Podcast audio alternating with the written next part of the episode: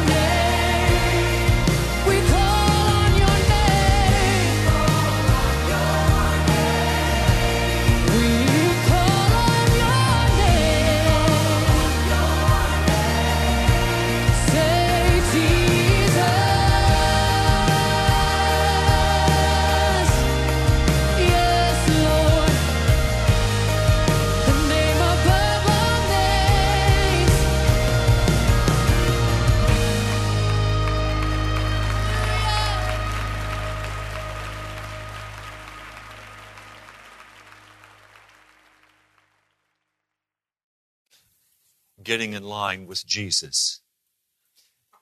Getting in line with Jesus. Oh, my favorite times at school were the recesses. I went to school so I could go to recess. Recess was a wild time when I was a kid. Some were over on the swings, some were on the monkey bars, some were just running wild, and I was one of those. Some were just playing tag, yelling and screaming and chasing and hollering. I was one of those. But inevitably, something happened at the end of recess. This whistle would be blown. Yes. Shrill, harsh to my ears. I didn't want to listen. So I would keep running and chasing and screaming and shouting. Oh, did somebody blow a whistle? Raymond, line up. Do I have to? Raymond, line up. This is the last time I'm going to tell you. Inevitably, they got me in that line. And I knew once I was in that line, I was a dead duck. I knew what it meant.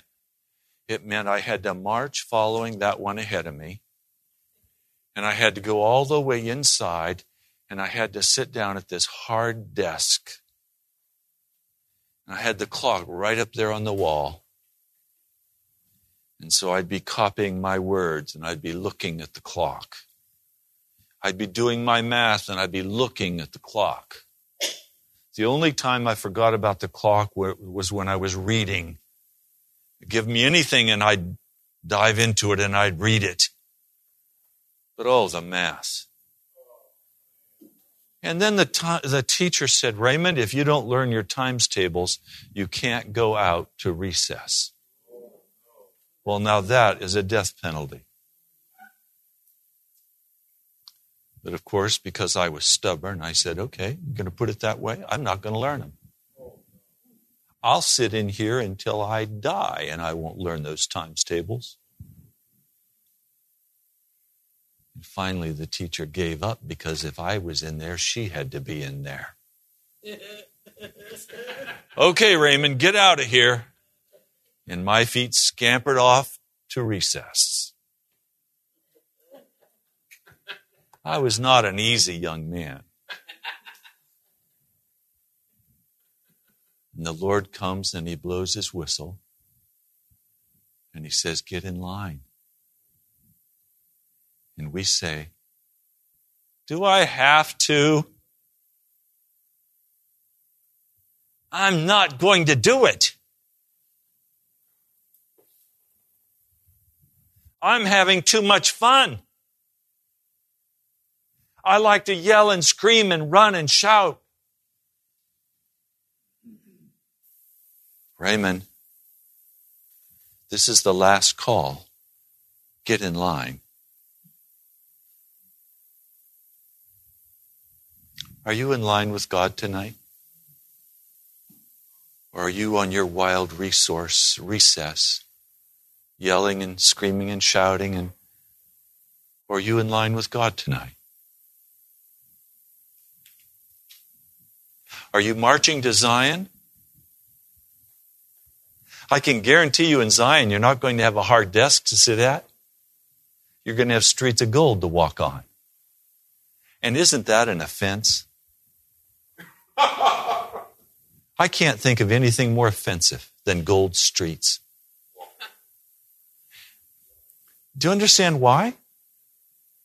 I have to work so hard for gold here and there it's not worth anything, everything I've worked for is worth nothing there.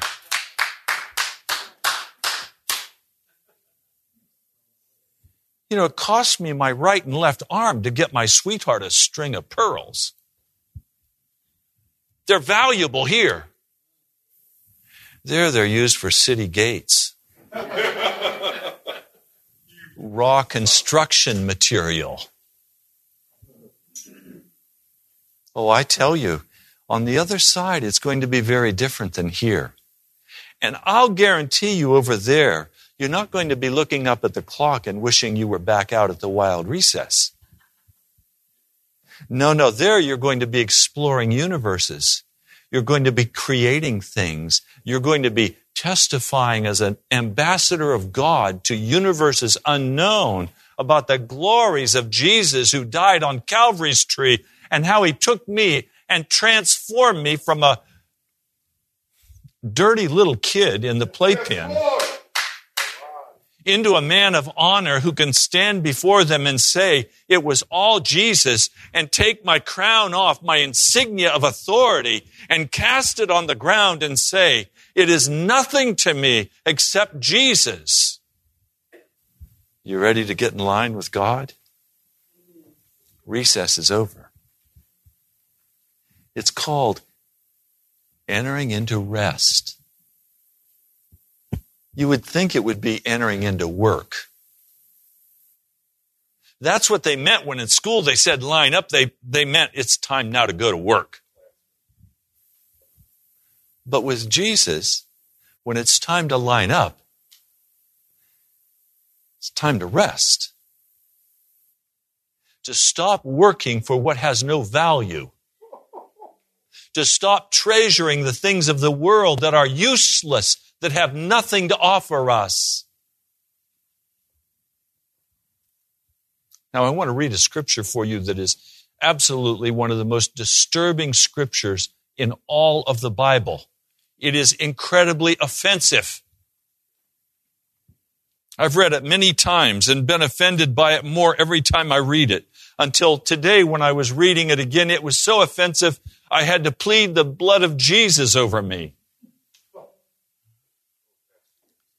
It's found in John, the sixth chapter, verse 63.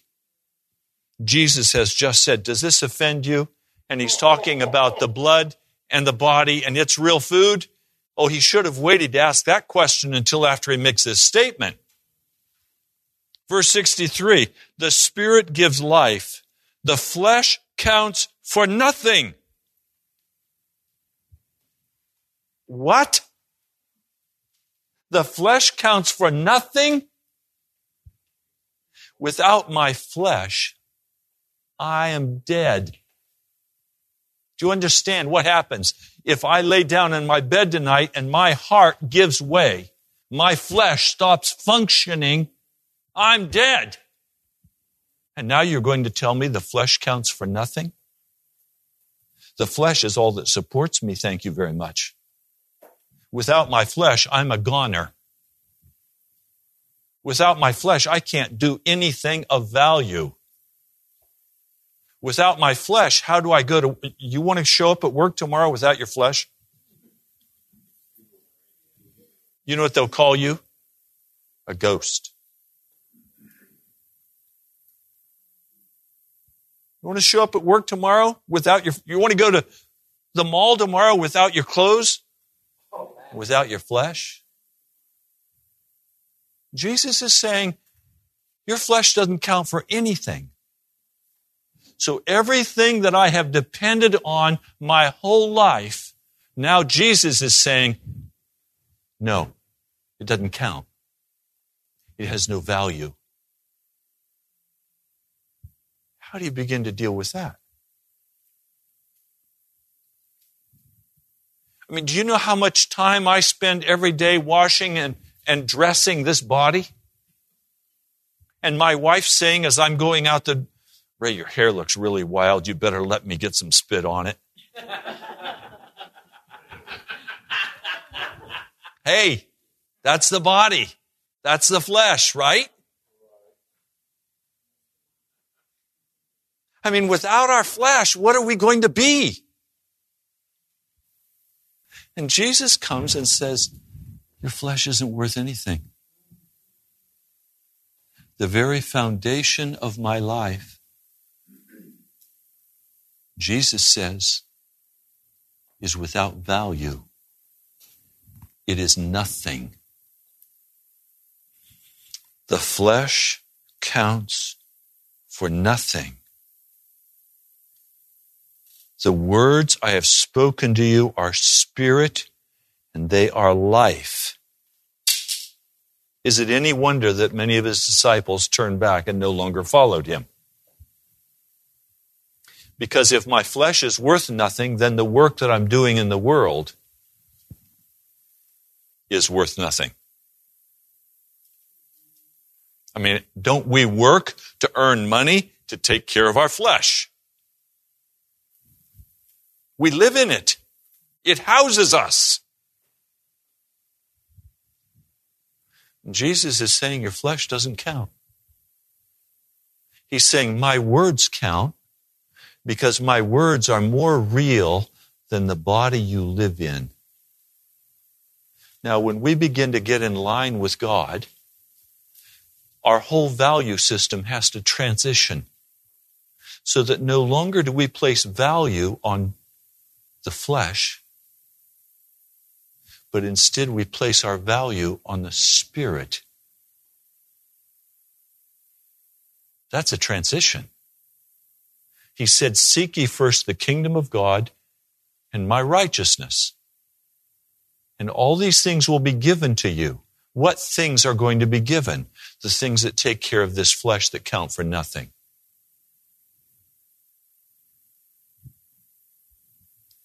Does that change priorities in a person's heart? That, that's why we're continually saying in this fellowship when you go to work, you're not going to work to take care of your flesh. You're going to work to seek first the kingdom of God in that place for the people who are around you to bring them into a place of understanding about their condition before God so that they can repent and walk into righteousness and into the Spirit of the living God so they won't go to hell so they can be born again of the Spirit. It'd be interesting to take an inventory of your day. I invite you to do that. No, don't just write down what you eat. Write down everything you do through the day to take care of your body. And then write down everything you do through the day to take care of your spirit. Are you spirit oriented or are you body oriented? Does what you do count for anything? Or does it count for eternity? Very difficult. It's not surprising then to me that they were so offended that they said, We're not going to follow you any longer. It's too hard. Today, in the body of Christ, the church has said, okay, let's bring the world in, let's be a part with it. And now, preacher, do your job and help us to be more successful in our flesh. After all, it's about living a happy life in the flesh. No, it's not. It's about walking into righteousness and getting in line with God. So tonight I want to ask you who are you in line with? Are you in line with God? Are you marching to Zion? Or are you out on a flesh recess? Look with me in Hebrews. Hebrews, uh, read carefully the third and fourth chapters. We'll begin with, with verse 1. This is Hebrews, the third chapter, verse 1. Therefore, holy brothers, who share in the heavenly calling, fix your thoughts on Jesus. That's a probably a little more articulate way of saying get in line. That's what he's really saying. Fix your thoughts on Jesus, the apostle and high priest whom we confess. Then look at verse 7. So, as the Holy Spirit says, Today, if you hear his voice, do not harden your hearts as you did in the rebellion during the time of testing in the desert, where your fathers tested and tried me, and for 40 years saw what I did. That is why I was angry with that generation, and I said, Their hearts are always going astray That's a more articulate way of saying they're always running out to go on recess. They've not known my ways.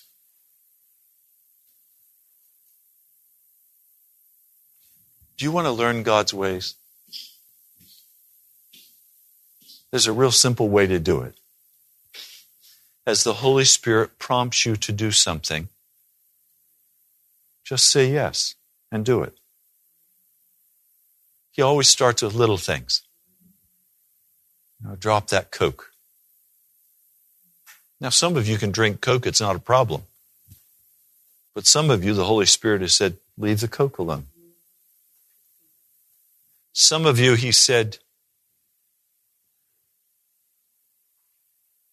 leave the ice cream alone. I mean, I was told in seminary by a dear professor if you want to preach the Word of God with any authority or any power, leave sugar alone. I said, right over my dead body. I like my ice cream. I'm going to have it. It's not going to keep me from preaching.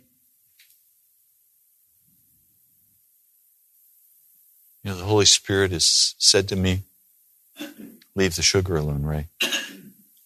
yes, sir. That's it. When He says you may have it, I can have it. When He doesn't say I can have it, I don't ask Him. It all starts with little things, little acts of obedience. Go and talk with that person about Jesus. Yes, I'll go talk. But I'm going to be embarrassed. No. Go talk to him. Always it begins with little steps. Don't wear that outfit. Don't wear that, whatever it is. Be humble before God. Stop setting yourself up as a person of authority. To me, he said, drop all sense of self importance. And I went, Who, me? I'm not important. Why would you say that to me? Nothing. Well, I found out why. Because I was exuding self importance. That love of the flesh. He said, drop, drop all sin.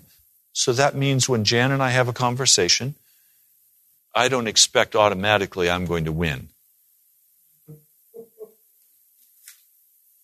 When I talk to another person, I don't approach them from the position, I'm right and you're wrong. When I see somebody do something that I disagree with, I don't have the right in my heart to say, You idiot. When somebody drives down the road ahead of me in a manner that I think is very foolish, I don't have a right to honk my horn. I have a right to ease back and say, Please go ahead of me. You have the right of way. Why? Because an unimportant person doesn't get the right of way. Do you like that? I don't like that. That's why I want to be important. I'll never forget. I went to a camp meeting one summer and I was the, I was the star speaker for the young people and they gave me a pass. And on the pass it said VIP dinner pass. You know what that meant? That meant I get to go into the cafeteria, get any food I want, and then go to a special dining hall that is upgraded. And I get to sit with all the important people. So I was sitting in this very important place feeling my great importance. And the pastor, who was the keynote speaker, who happened to be internationally known and a dear friend of mine, H.M.S. Richards. Guess where he was sitting? Out with a common table with some kids.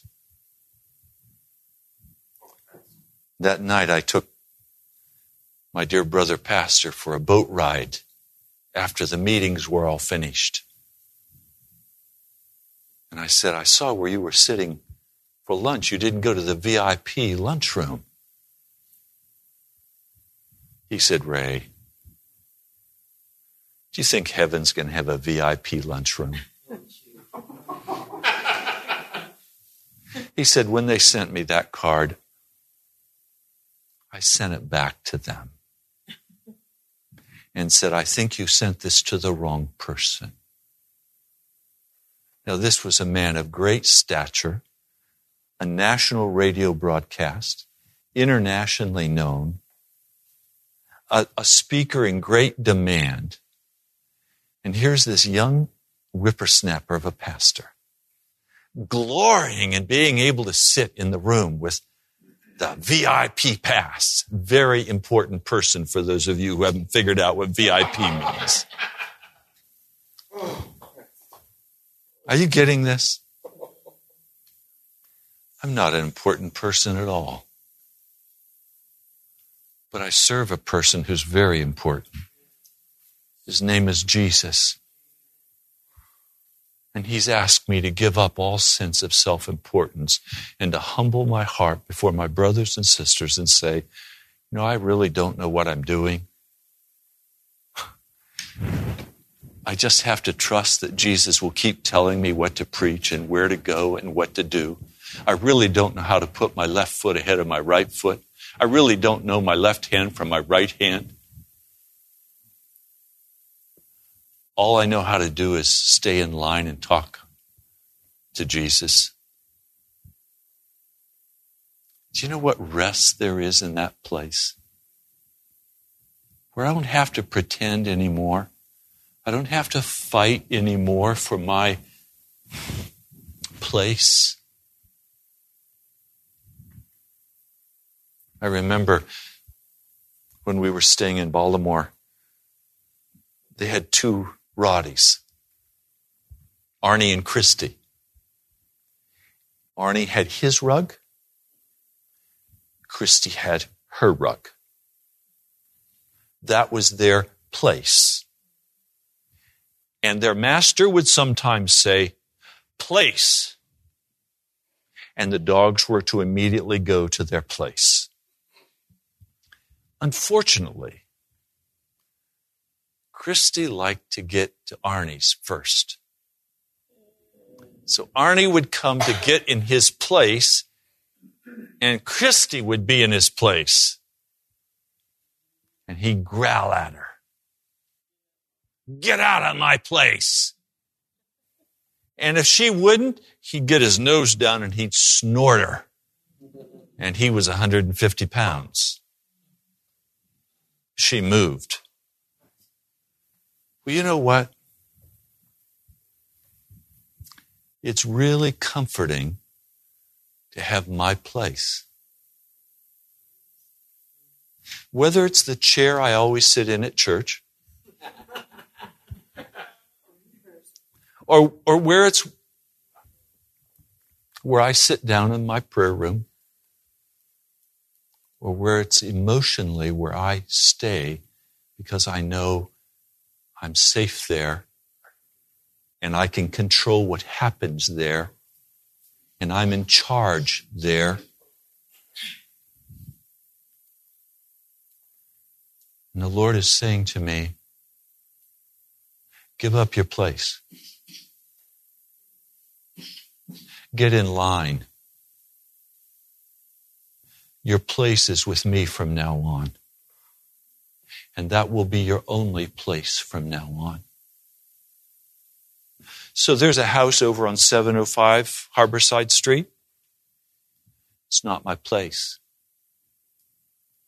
There's a church called the National Prayer Chapel. It's not my place. I'm there. I go there. I serve there. After the meeting tonight, I'll go sleep in the bed if the Lord will allow me to do that. It's not my place. The Lord said, drop all sense of self importance. That means giving up my place. And my place now is in Jesus, lined up with Him. That's called in Scripture a place of rest. That's entering into the rest of God. Now, it's clear that they were not able to enter that place of God. And, and I read for you now why in chapter 3, verse 12. See to it, brothers, that none of you has a sinful, unbelieving heart that turns away from the living God, but encourage one another daily as long as it's called today, so that none of you may be hardened by sin's deceitfulness. We've come to share in Christ if we firmly hold firmly till the end the confidence we had at first. So today, if you hear his voice, do not harden your hearts as you did in the rebellion. Who were they who heard and rebelled? Were they not all those Moses led out of Egypt? And with whom was he angry for 40 years? Was it not with those who sinned, whose bodies fell in the desert? Have you ever wondered how Moses got through all those funerals? It was almost a full time job just to bury these people out in the desert. And why were they dying? Because they refused to enter the rest of God. They insisted on keeping their place and they could not enter Canaan land as long as they were in their place, as long as they defended their territory, as long as flesh counted more than spirit, they could not enter into that place of rest. To whom did God swear that they would never enter his rest, if not to those who disobeyed? So we see that they were not able to enter because of their unbelief unbelief and disobedience are the same thing. To God, unbelief and disobedience are the same. One is the heart and one is the action. But it all flows out of a person's self importance and a person's absolute refusal to allow their heart to be softened to go get in line with God. And tonight, my plea to you is don't let your heart get hard so that you won't line up with God. I mean, when that teacher had me in that room and said, Raymond, you cannot go to recess until you learn your times tables. The teacher made a very grave mistake. The teacher challenged my pride. And I said, Never will I bend. Never will I break. Never. But Ray made the biggest mistake because he hurt himself all the rest of his life by not simply memorizing his timetables because he was proud and because he wouldn't be pushed and because nobody had the right to tell me what to do. So tonight I don't come as somebody trying to tell you what to do.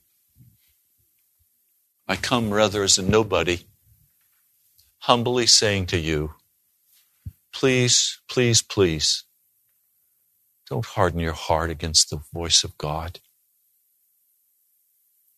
Don't put your, your ankle spurs down into the ground and say, This is where I am and I will not be moved. There's some times when we have to do that. But we need to make sure when we do that, it's for the truth and not for a lie. We have to know that that's for the kingdom of heaven and not for the kingdom of hell. It's so easy for me to have a spirit rise up in my heart that says, You think you're tough? I'll die before I give. Are any of you like this? No, I knew you weren't. I'll bleed to death, but I won't do it. That's been a part of my heart from the time I was a child. Until finally I said, okay, dad, you can beat me with a razor strap, but I'm not going to cry. We have this ability to absolutely harden our heart and say, and I'm saying tonight, please don't harden your heart. Don't harden your heart against Jesus. You hear the whistle? Get in line with Jesus.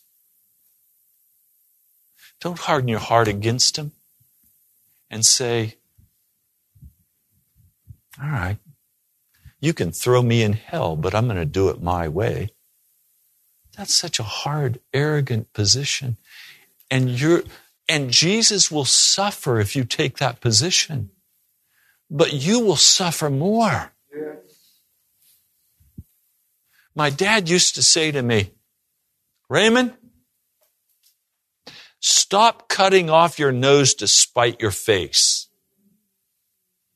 Now, I never figured out what that meant.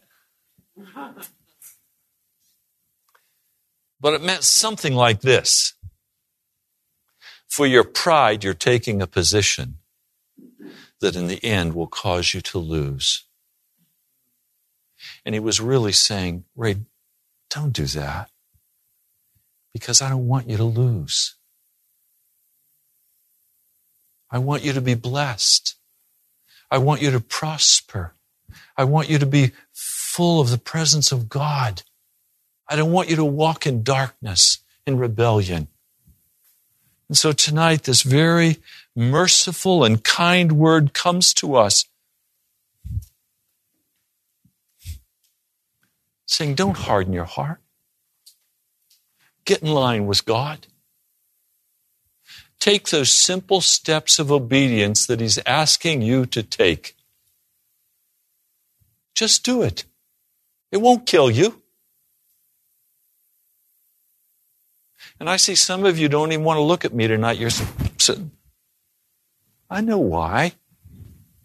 You don't like what I'm saying. Don't harden your heart. Don't harden your heart. Today, if you hear his voice, do not harden your heart. Verse 10 of chapter 4 For anyone who enters God's rest also rests from his own work just as God did from his. Let us therefore make every effort to enter that rest so that no one will fall by following their example of disobedience.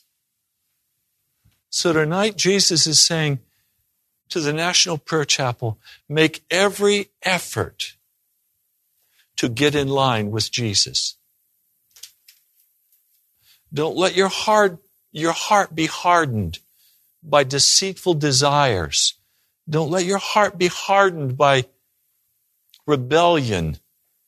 Don't let your heart be hardened by the, the wild games of a recess, the shouting and the screaming. But instead, come and get in line with God. Don't harden your heart against Him. Now, there's a a nugget of truth here I want to spend just a moment on. Chapter 4, verse 2. For we also have had the gospel preached to us just as they did. But the message they heard was of no value to them because those who heard did not combine it with faith. Now, keep your finger there and go to the 11th chapter verse 1. Now, faith is being sure of what we hope for and certain of what we do not see. What do I hope for tonight? I hope for holiness. I hope for righteousness. I hope to be totally in line with the Almighty God. But hope is not enough. I have to put faith to work. By faith, I know that Jesus is now making me righteous. By faith, I know He's changing my rebellious and hard heart. By faith, I know that He is going to carry me all the way through. By faith, I know. Do I still get stubborn of heart? Yes, I still do. I wish I didn't, but I still do. Will I always? No, I will not. By faith, Jesus said to me, drop all sense of self importance. By faith, all self importance is laid down, and I no longer walk in its foolishness. By faith, I'm in line with Almighty God. I'm trusting Him to do all the work. My job is in repentance, and rest is my salvation. So I repent when I see myself acting like I'm somebody. I repent and I enter back into the rest. I get in line with God. And I say, by faith, I no longer will walk in this. By faith, I'm being redeemed. By faith, I'm being sanctified. By faith, even the very root of sin is being taken from my heart. And that's a place of complete rest. That's rest. Tonight, are you in recess? And you hear the whistle blowing? And you're trying to dig stuff out of your ears so you can hear the voice of Jesus. Some of you say to me, I don't hear Jesus speak. Well, it's because you're yelling too loud. You're not in line. You're on recess. How do you change that? By faith, I'm in line with you, Jesus. By faith, I hear your voice. By faith, I'll obey you. By faith, I know you're going to save me. By faith, Jesus, I trust you. My hands are lifted up and I repent before you in dust and ashes and I seek your face with all my heart. Now you're at rest again. What a glorious place to just rest in Jesus, to trust Him. Thank you, Lord. Your mercy is so great. Thank you, Jesus. Amen.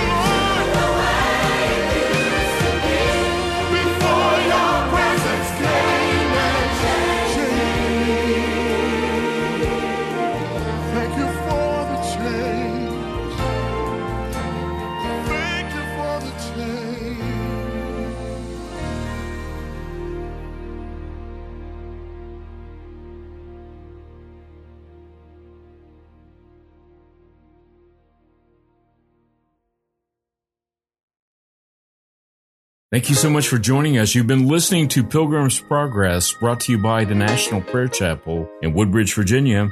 God bless you. We love you.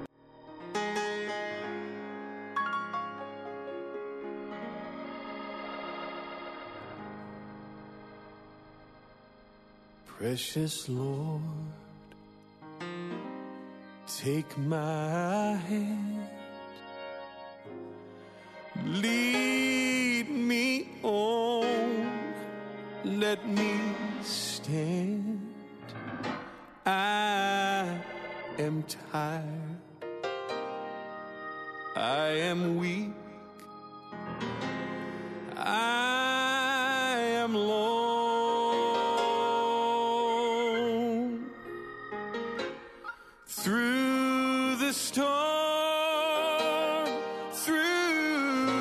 the night, lead me on to the light. Take my hand, precious Lord,